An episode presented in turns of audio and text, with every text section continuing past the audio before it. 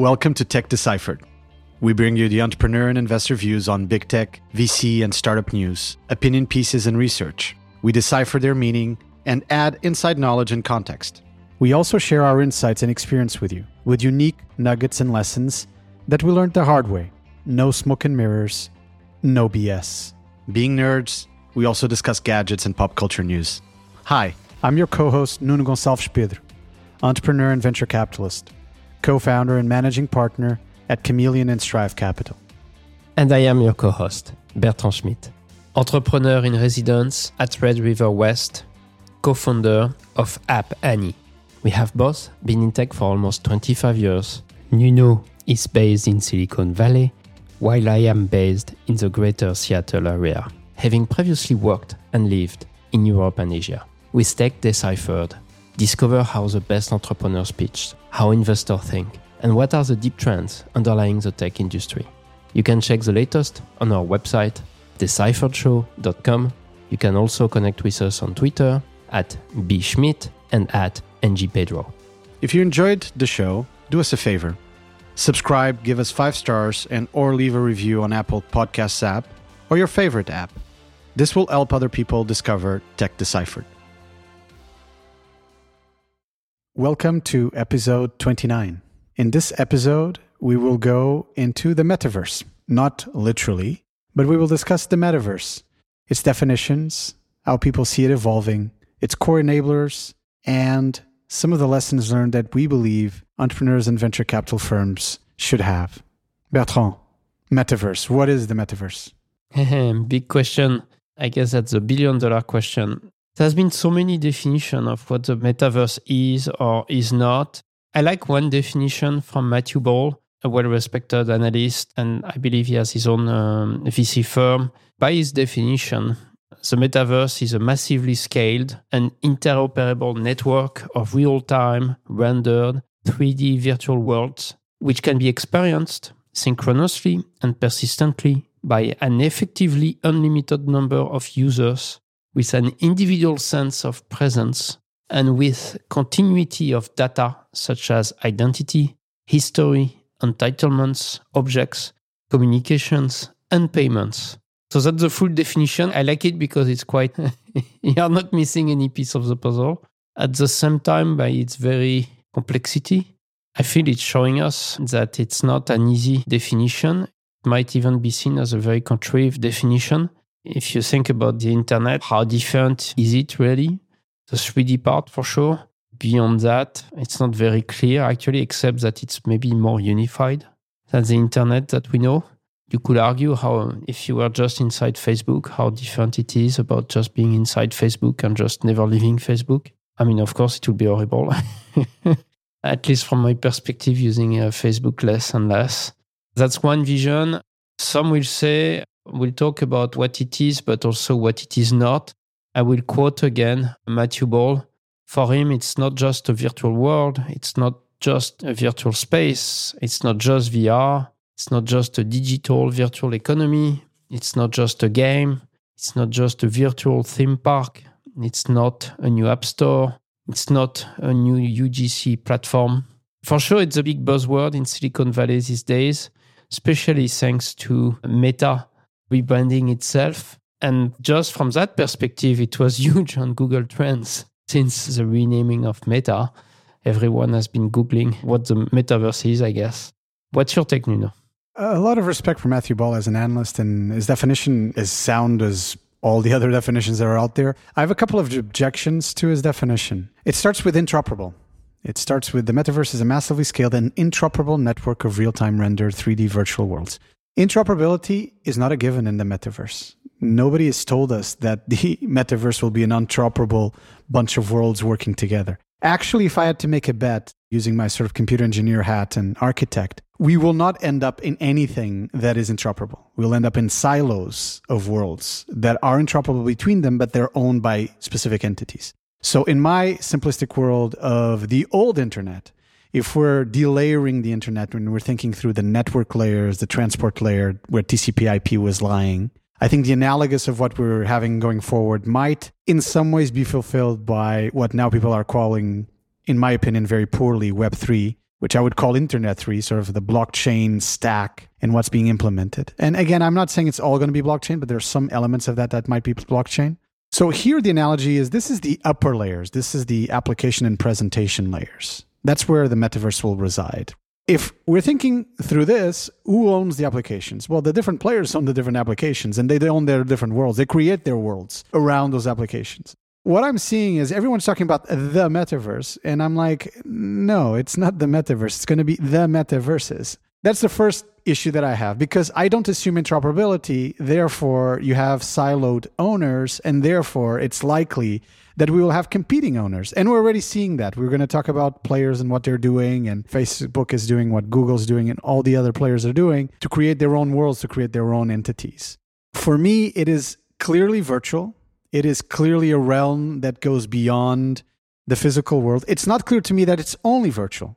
Our favorite movie, Ready Player One, edifies a bit of that. It's not clear that it's fully virtual. There might be some consequences in the real world as well. Input and output manifests itself in the real world. But it's certainly a world that is constructed beyond the world that we're in. I think the experiences that are being created are experiences uh, that are either synchronous or asynchronous. I don't think they all need to be synchronous experiences. So that's the other part I have an objection from his definition.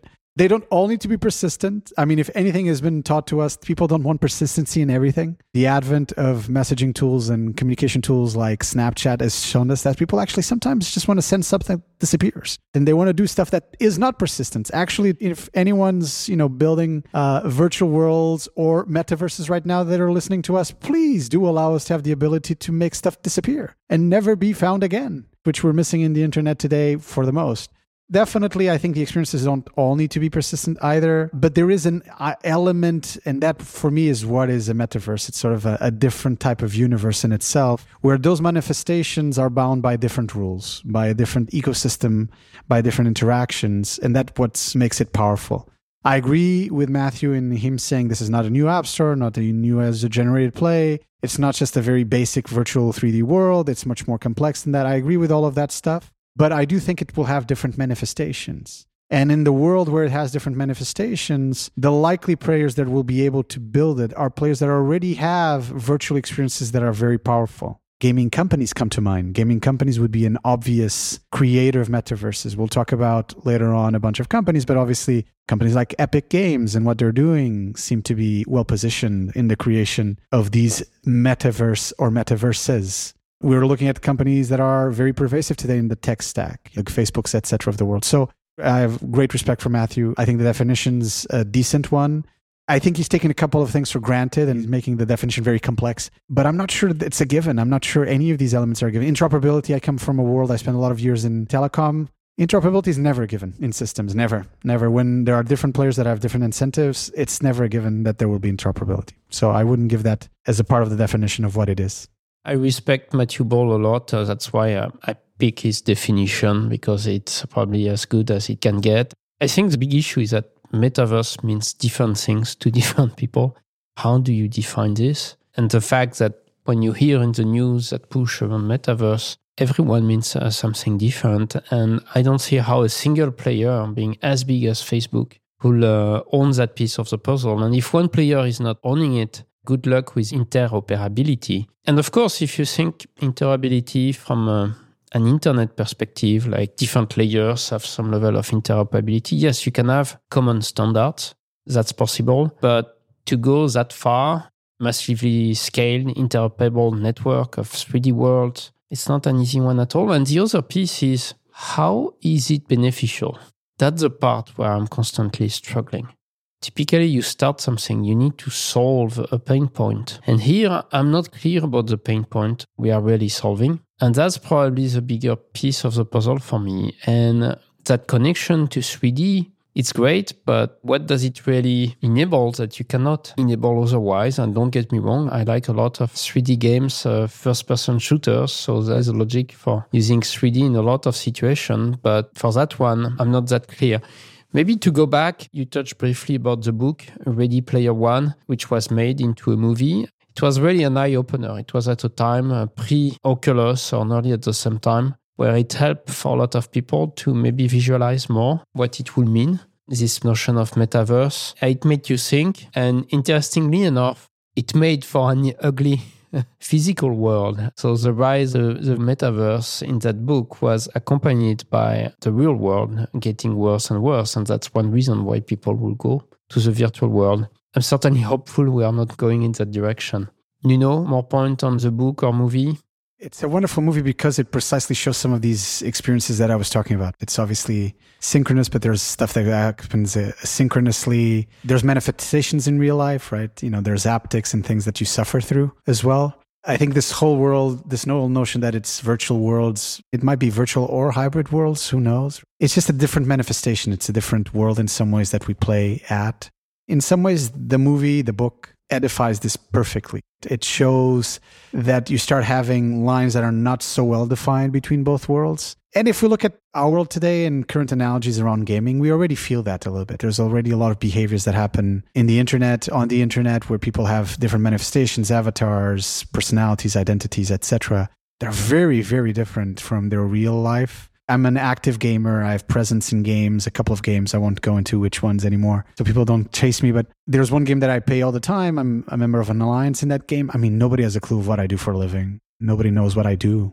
They just know if I'm a good player or I'm a bad player, you know, if I can be trusted to do X, Y, or Z or not. That's it. In some ways, this is sort of the next level of that. It's it's this world creation at a different level in terms of fidelity. That's how I see the metaverse evolving. In some ways, it reminds me a little bit how we always tweak names. All of a sudden, everyone started talking about software as a service and SaaS, and somehow people magically forgot there was things before that that already existed that were defined, like you know application service providers and, and stuff like that. And everyone's like, no, no, the SaaS thing is totally new. It's like, well, it's sort of not new. It's sort of an evolution of something. And either there was an evolution in business model or there was an evolution in terms of fidelity of the service. The way I think about metaverse is not necessarily as a revolution. I think of it as an evolution. It's an evolution of fidelity, an evolution of backend systems, an evolution of experiences, an evolution of input and output. We'll talk about that later on, but not necessarily just a revolution. People already have virtual experiences. They already have dual lives in some ways, or sometimes more than dual lives. They have very multifaceted lives with very different aspects to them all the time. And that's how I think through through the metaverse. It's sort of a continuum of evolution and and technology acumen and fidelity, right? That's how I think through it. And staying on the definition, I got another one that was interesting from uh, Shaan Puri. The metaverse is a moment in time where our digital life is worth more to us than our physical life. I like the simplicity of this one in a way. as all philosophical definitions, it works really well. yeah, it kind of encompasses it's a very fluid definition. It's a digital versus physical life. Where or when is it worth more? Worth, I guess, not just in money, I guess, but more in experience, in enjoyment in some ways, I wonder how much we have not already bridged, uh, bridged that gap, at least for some of us, enjoying more our digital life. We are potentially there for some of us, I would say, actually, by this very definition. I think it's a wonderful definition, and I hope he's absolutely wrong that we'll never get to that point where our digital lives are worth more to us than physical, because that's not great state of affairs. But it is a great notion of value, right? I think, you know, more than the specific notion of one has more value than the other, is the notion where we value it so much because we have these experiences that are significant to us, that are either virtual or hybrid, but they're significant to us. And those experiences live in that world or in those worlds, right? Rather than necessarily need to go back to real life afterwards. In that sense, I like his definition quite a bit. I just hope we don't get to the point where it is more important than our real life stuff because that's not a good sign. Because at that point in time, then you spend more time there, right? I mean, just you shouldn't interact in real life. I actually wrote a text when I was much younger, which is fictional, short story about the day where all the servers went down around the world and people came out and they got to smell trees again and see the flowers and they went back to that life. So I hope that world never exists. That world of we're just in the midst of different virtual worlds all the time. Don't come back to real life and smell the coffee, so to speak. For me, at the same time, I feel we are in some ways nearly already there, to be frank, if by this definition. Because I don't know you, you know, but so many hours we are spending in front of our screen, uh, zooming or podcasting. This is already virtual in some ways. This is already digital. We are spending so much time chatting with friends, uh, doing video calls with family. By this very definition, we are already there in some ways, at least some of us are, building digital friendship on some common topics of discussion. In some ways, I don't disagree with you that I enjoy seeing the trees, going outdoor, and at the same time right now it's cold and rainy.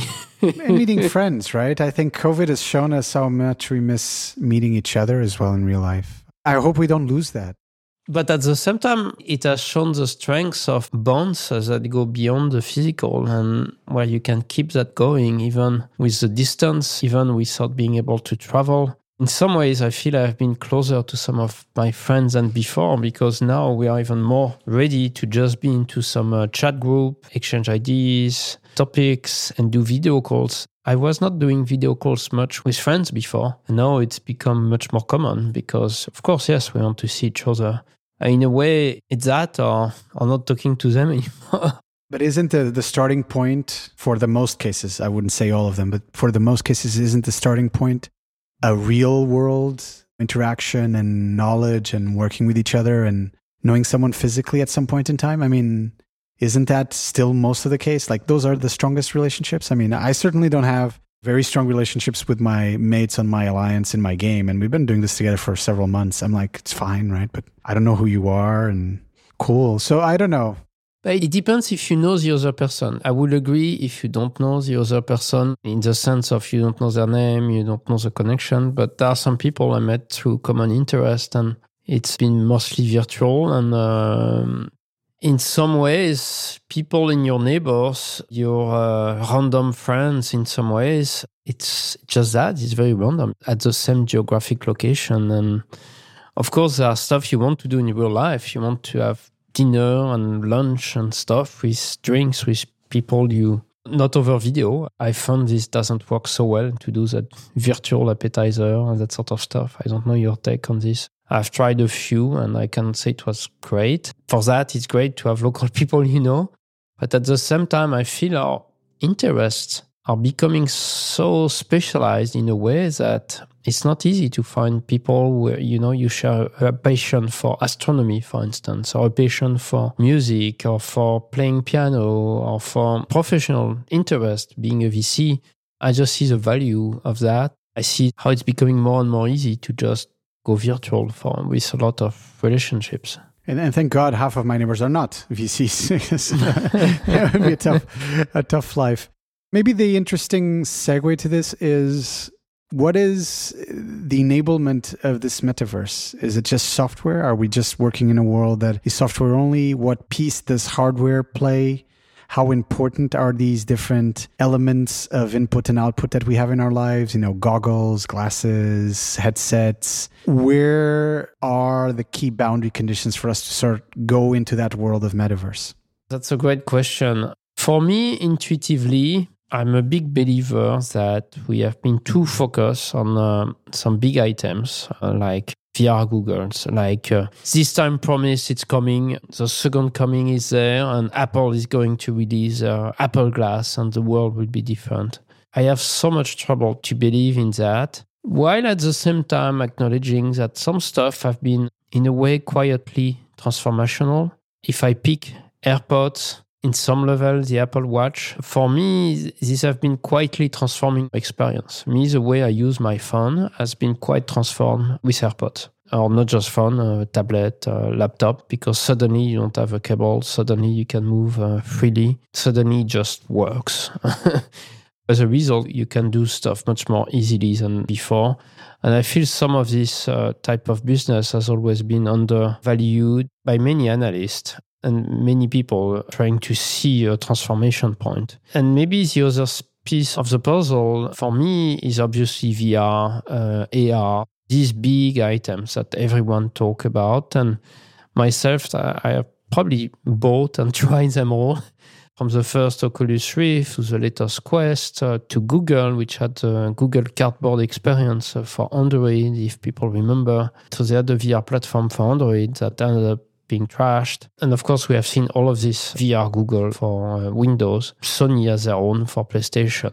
once you have tried them and played with them, and sometimes played for 10 hours or so, play a full game, for instance, I must say the tech has improved very significantly. That's the first thing. It's not as bad as before. Initially, you had to set up a lot of stuff, you had to put a lot of cables, you had to basically set it all that up in your living room because no space was big enough to make it work in your home, even if you had a big home. But then, okay, you cannot keep your living room that like this, so you had to pack and go.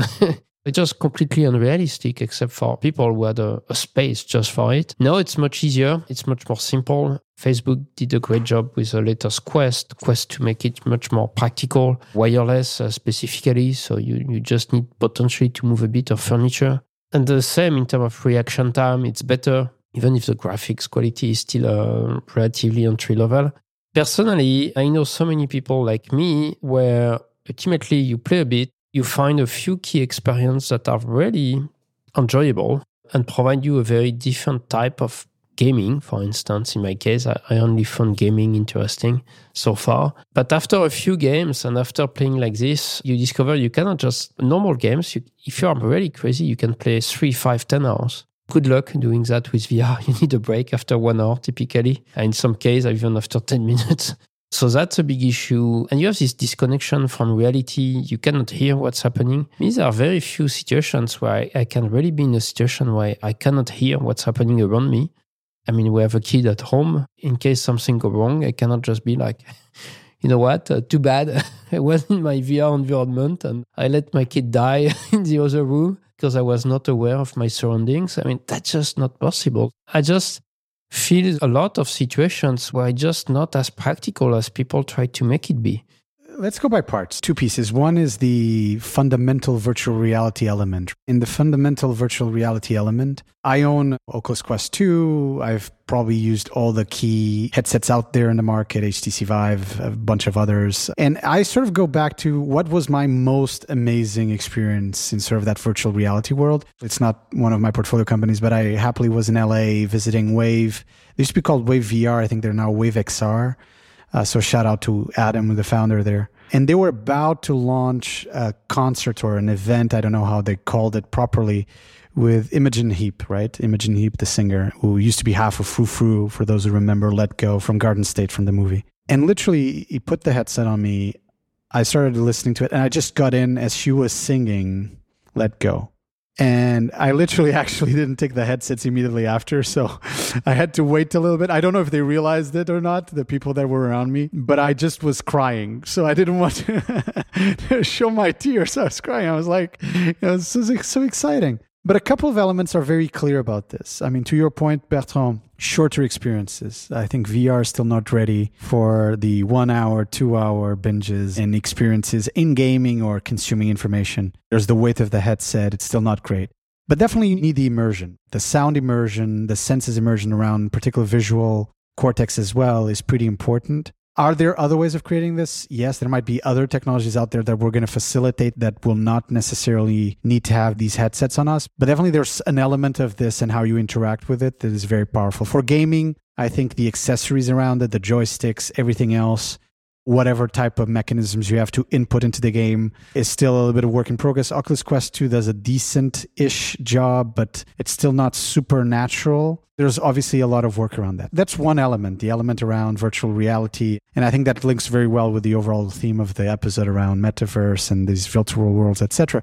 But there's also the element of augmented reality, of the reality is here, but there is an augmentation on it or you know people even talk about richer reality or extended reality and other types of terms i was one of the first users of google glass i mean the stuff i had to pull to get a set of google glass I can't even go into details right now, but I got it and I was using it and I used it and I took videos. And there I have to be very honest, after maybe a week, which was cool of me using it and whatever, I stopped using it. And there was a couple of elements to why I stopped using it. One is first and foremost, I didn't believe there was enough utility value coming out of it. I mean, the ability to take photos of other people and and videos where you're just interacting with them is cool, like first person stuff, but honestly, after a while you get tired. So there needs to be more utility than that. The user experience, the UI itself needs to take you to a different level of interaction, which you can have through the goggles or through the glasses that you wouldn't be able to have by just having the phone in front of you.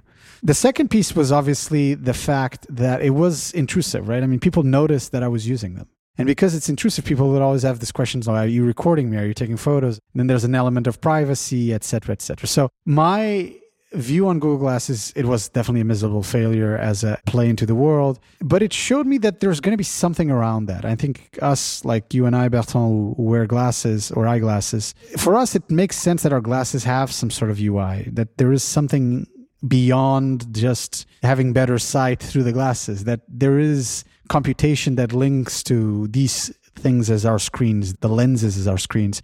I think that sort of got stuck in my mind. I definitely think that's a paradigm that will reappear in one way or the other. For virtual reality, for me, the big, big doubt is how do you create that immersion? And do you need to have the headset by nature? Or are there going to be other technologies that might emerge that are going to make it as if you don't need a headset because it's so high fidelity? Such great holographic technologies and other technologies that might emerge that replace the need for you to actually have the headset and be in that world and do those interactions. So again, a couple of lessons learned for me. I agree with you that's not great experiences yet. I have cried watching VR. I don't know a lot of people who have, but I think these world will exist. There's going to be a, a world of augmentation which superimposes on the real world. There's going to be sort of a purely deeply embedded virtualization of the world or virtual worlds. So those I think will exist and we'll need all these different pieces for it to work. I think we are still missing the hardware. The hardware is really not there. I don't know if it's going to be Apple that's going to finally figure it out or not, if there's going to be someone else. But there are pieces of hardware that somehow intuitively know they're going to be like goggles or glasses or headsets. Somehow they're going to be like joysticks or whatever for input. There's pieces that are already, I think, emerging clearly after many generations of attempted plays and many of them failure plays or failed plays. But ultimately, we are not there yet the rates on Oculus Quest 2 are still limited. We're not there yet. So there isn't scale. And if there isn't scale, people don't use it. I totally agree with you on the privacy side. And actually, it's even worse now. If you think that 10 years ago people would be privacy conscious, imagine today with everything that happened in the last 10 years. I think people have become even more privacy conscious, and there is not, nothing more obvious than uh, glasses on your head. As, and interestingly enough, you could argue that potentially AirPods or equivalent are already a very big privacy risk, depending on how they are used. But to your point of crying in VR, I didn't cry, but I had some really impressive experience where I was, wow, this is really transformational for some type of gaming that I cannot do in any other type of environment. And there is a game like Super Hot VR, for instance, that for me, uh, you can try to do the same on your screen. It's absolutely not the same experience. So I totally believe it enables some new type of gaming. Another one, The Climb, where you are doing rock climbing is also very amazing. And I don't see the interest of doing this one on a flat screen. So, as a niche gaming product, I'm totally sold. Again, it depends on your personal situation at home and uh, how you can manage it. But I'm sold that there are some use case smaller than the current console use case because, again, less practical. But beyond that, it's a tough one. I'm a big believer on some more subtle stuff. I remember how people went crazy about digital watch, Apple Watch, and the competitors of the Apple Watch. But at the same time, nearly no one realized what was going on with the AirPods. In a way, it was just too basic. But for me, it's still more transformational than an Apple Watch, uh, no question. So I think there, there might be more subtle stuff. We might end up, as you say, with Apple glasses. And for us we wear glass, it's an obvious upgrade in a way. There's no question about that. But they will have to resolve questions around privacy pretty big time because for me to replace my glass with some special glasses, I will have to feel really good about it. And I will have to convince people on the other side to feel really good about it. And obviously, there are prices question. I think there are rumors they might cost some really big money. I forgot if it was more 1K, 2K, but it may be pretty big. And for stuff without a clear use case, I guess even Apple will have trouble to pull that out. Talking about apps, moving from hardware to apps, of course, gaming is the first one you think about. And in terms of gaming, uh, I mean, games like Fortnite, like Roblox, like Pokemon Go, of course, the king of AR gaming. I think we had an interesting stat where in the US, for instance, more kids are playing Fortnite than basketball and football combined. So for me, that's without going big in metaverse. Come on, kids, go play football and basketball. Go get injured. it's like, why are you doing that? That's kind of stuff you can play at night. You can play when it's cold. You don't get injured easily. So, I mean, there, there are a lot of uh, benefits. For me, it's very interesting because you see, especially in the US, where sports are king, and for kids, for adults as well, it's very interesting that in a way, quietly, Fortnite has taken over. It's Fortnite, but again, there are others like Roblox. It's kind of a quiet revolution. Fortnite didn't present itself as a metaverse or this or that. It's just a game that people want to play, and ultimately, uh, computer games that are free because it's a freemium model can scale very quickly depending on the type of gaming at the same time, you see them adding some stuff like DJ concerts has been a very typical add-on on Fortnite. At the same time, it feels more like a show-off for some PR reasons than a true transformation to anything beyond gaming. I don't think Fortnite has converted itself much beyond gaming.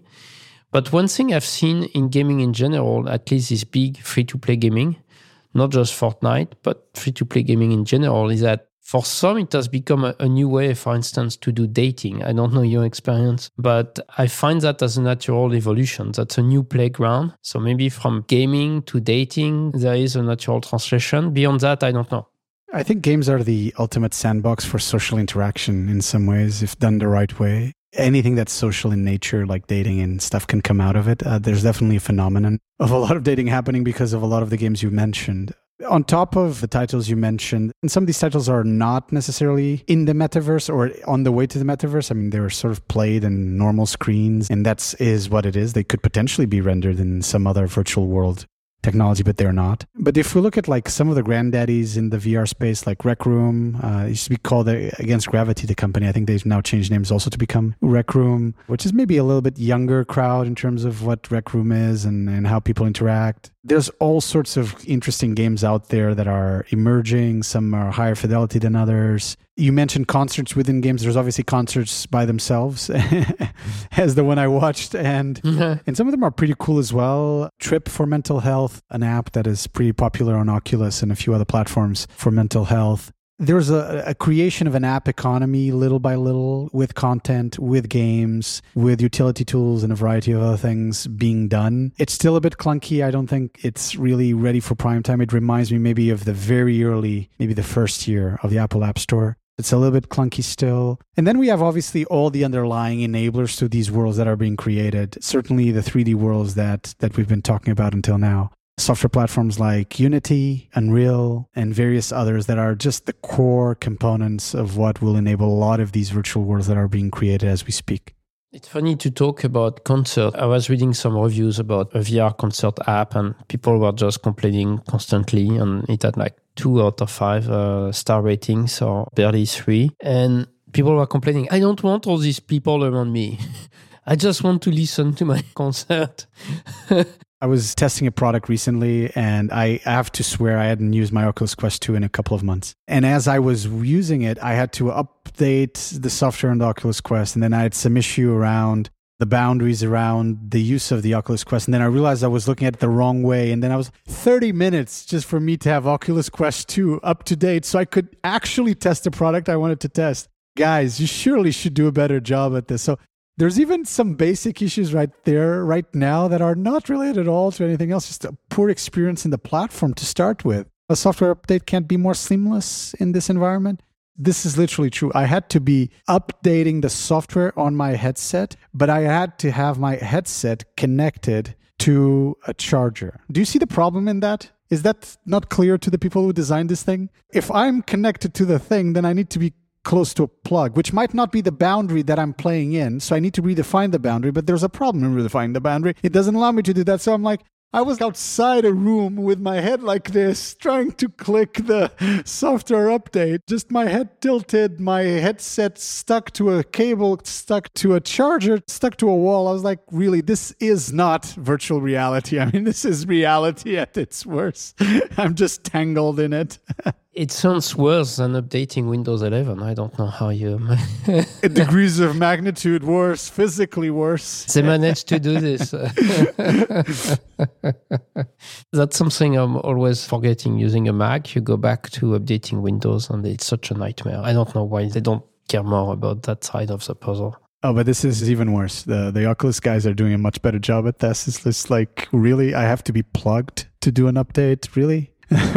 we talk about concert, for instance. Myself, I subscribe to concert app done by Berlin uh, Philharmoniker. And it's amazing the way they record in 4K, high quality audio concerts. It's only classical concerts. But for me, what I'm buying is I want an extremely high audio quality. That's the first piece. Uh, don't give me compressed audio. And two, I enjoy that part of seeing on videos the orchestra playing and people playing their instruments and it's perfectly optimized in terms of you, you have the right zoom at the right moment on the right piece of the orchestra. For me, it's amazing how they do it and consistently, you know, every week you have new concerts. And for me, that's really what I'm buying. The part around, I'm going to go to some weird 3D concerts where the sound quality is poor, where the video is non existent and irrelevant just because there is some social stuff around me. I mean, why would I go there? Maybe actually for dating, if I was in the scene for dating, but that's not my case. But beyond that, I don't know. Or looking for friendship like you will do in a real concert. I don't know. I just feel you are missing nearly everything from the real concert, which is good quality sound, fun, entertainment. Um, they always claim 1 million users or stuff. So it might sound big, but uh,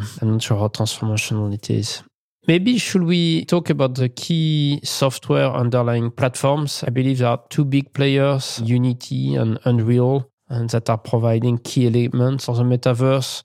They are the companies that you would use to develop 3D games and not just games, 3D apps. It's really a layer above more uh, lower layers from Microsoft, Apple. They have DirectX 3D, they have Metal. But Unity and Unreal, they really are a level above and they let you build these applications. Disclaimer, I was a small business angel in an acquisition by Unity, company called Ziva, just announced a few weeks ago, that is focused actually on uh, making uh, people face more real and 3D computers. Definitely there is some action in that space making it more real, more human, more lifelike. And I think it's smart. It's really the, the right direction to go. What are your thoughts on these players? I think they will be quite indispensable as a part of the stack. I don't see a world over the next five to 10 years where we have these virtual worlds built upon that doesn't have these companies sort of as the core companies for that enablement. Maybe there will be new companies that will emerge. Maybe there's some of the big tech giants have their own tech that they will put at the table at some point but right now they're pretty irreplaceable in terms of development. And in some ways, in a world that doesn't necessarily thrive on interoperability, they provide at least a bit of a layer of interoperability because we have two dominant ones. So that's not necessarily bad. Maybe bringing all of this together, and before we move into a discussion on what some of the key players are doing in these spaces, a couple of things that I would like to at least share from my perspective on first principles, what I would call sort of things we need to believe in for this world to arrive upon us, for this world of metaverse or metaverses to arrive upon us. One is we need to have the right devices, devices that are hopefully not super mega cumbersome. Some level of complexity is accepted, as we've saw in the early days of the iPhone and smartphones, but it can't be ridiculous. It needs to be seamless experiences at a certain point in time.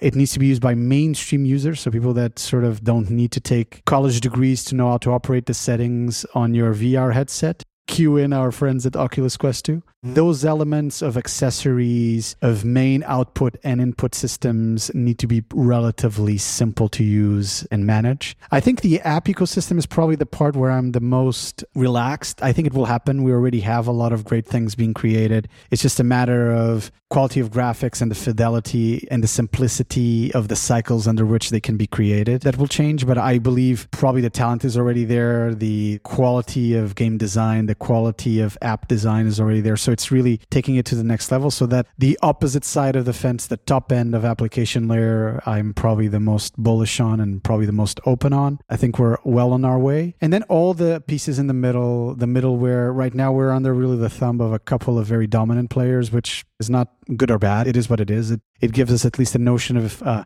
perceived interoperability at the very least. But maybe there's more to come there. There's more to come in the middleware. There's more to come in the enablement platforms that we're not quite seeing yet. Certainly, you were mentioning obviously Unity's acquisition of the company that you invested in, Ziva these companies are becoming more acquisitive. So they clearly are still missing pieces of their own stacks to really deploy these platforms at scale to the next level of applications that are being foreseen in the market overall, I think if I had to grade it, I think the part where we need a lot more evolution quickly is the hardware side. And I know there's been a lot of money spent on this, a lot of vaporware as well, a lot of great stuff out there that doesn't quite make the cut over time. But that's probably the area where we need, uh, where I would give the lowest grade and where we need the most development in the next few years.